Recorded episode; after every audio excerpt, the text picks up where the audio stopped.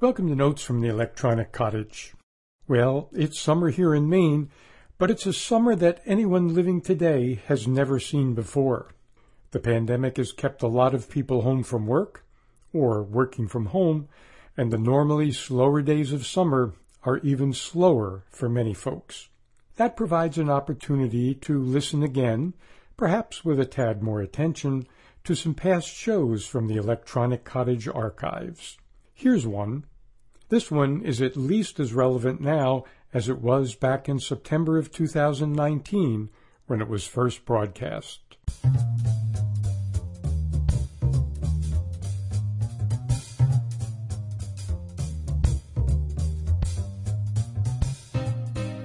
Welcome to Notes from the Electronic Cottage. I'm Jim Campbell. Fall is in the air, and so is a new contest if you're interested. Facebook, Microsoft, the Partnership on AI Coalition, and researchers from seven universities have announced the Deepfake Detection Challenge. Huh? What, you may reasonably ask, are we talking about? Here is what the contest's website says. Quote, when new forms of misinformation emerge, we need new efforts to combat them. New technologies like deepfakes, where realistic AI generated videos show real people doing and saying fictional things, are a huge technical challenge. Deepfake technologies are rapidly evolving and are getting incredibly hard to detect. Adversaries creating fake content and the platforms finding it are competing in something comparable to a high stakes, fast moving chess game. No single organization can solve this on their own. Even this bunch of high-powered techies can't do it alone, so they've set up this challenge to enlist the help of techie white hats everywhere. In the FAQ section of the site, we find this, quote, What is the goal of this challenge? Answer, the AI technologies that power deepfakes and other tampered media are rapidly evolving making deepfakes so hard to detect that at times even human evaluators can't reliably tell the difference. The Deepfake Detection Challenge is designed to incentivize rapid progress in this area by inviting participants to compete to create new ways of detecting and preventing tampered media. End quote. Okay, we get what the contest is about, but why are so-called deepfakes such a big deal anyway? Well, as hinted at in the rationale for the Deepfake Detection Challenge, technology today is available that can essentially make people look and sound as if they said or did something that they never said or did.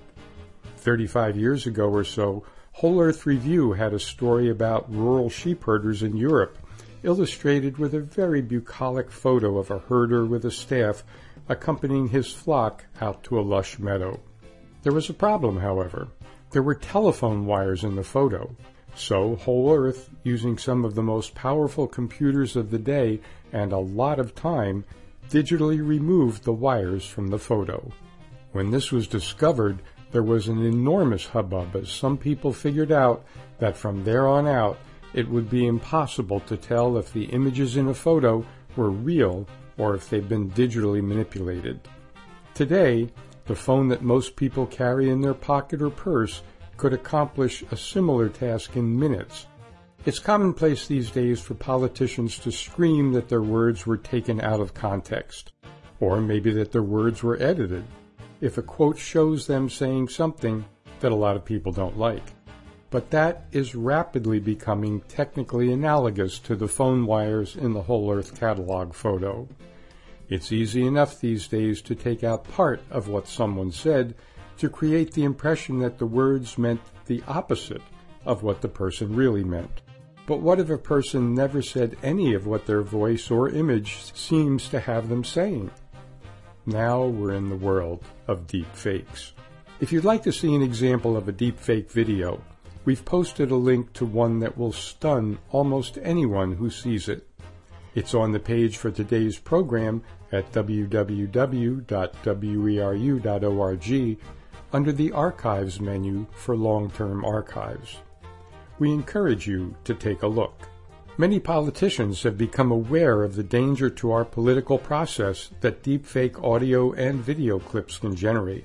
In September of 2018, for example, several congresspeople, including the head of the House Intelligence Committee, sent a letter to then Director of National Intelligence Dan Coats, which pointed out, quote, hyper-realistic digital forgeries, popularly referred to as deepfakes, use sophisticated machine learning techniques to produce convincing depositions of individuals doing or saying things they never did without their consent or knowledge.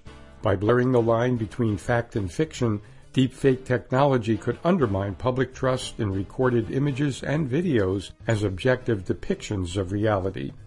You have repeatedly raised the alarm about disinformation campaigns in our elections and other efforts to exacerbate political and social divisions in our society to weaken our nation.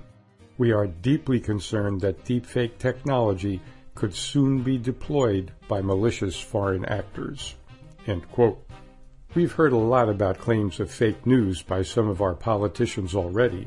Most of those claims have been totally untrue and have been shown to be untrue. But what happens when fake news claims might actually be fake news, when it looks like a person saying something reprehensible and when it's exceedingly difficult to tell the difference, at least immediately, between a real statement and a deep fake. We're now facing the problem of the whole earth doctored photo on a whole new level. Combine dynamic deepfakes of video and audio with the incredible reach of social media, and we have a real problem as we look toward the next election. Though we here at the Electronic Cottage are not in the prediction business, we'd bet a milkshake or two that at least some deep fakes are going to create a serious problem between now and November 2020. In fact, in a non-political context, they already have. A CEO of a large company in England got a phone call from his boss, the CEO of his parent company in Germany, telling him to transfer a $243,000 payment to what turned out to be a non-existent company. In fact, he got not one, but three calls from his supposed boss and in each case the CEO in England swore he was talking to his boss, who he knew personally. His boss's voice, of course, was a computer-produced deepfake. We can only hope that someone rises to the deepfake detection challenge and gives us a reliable way to detect deepfakes quickly, and we'll follow whatever progress develops in that quest right here on future editions of Notes from the Electronic Cottage.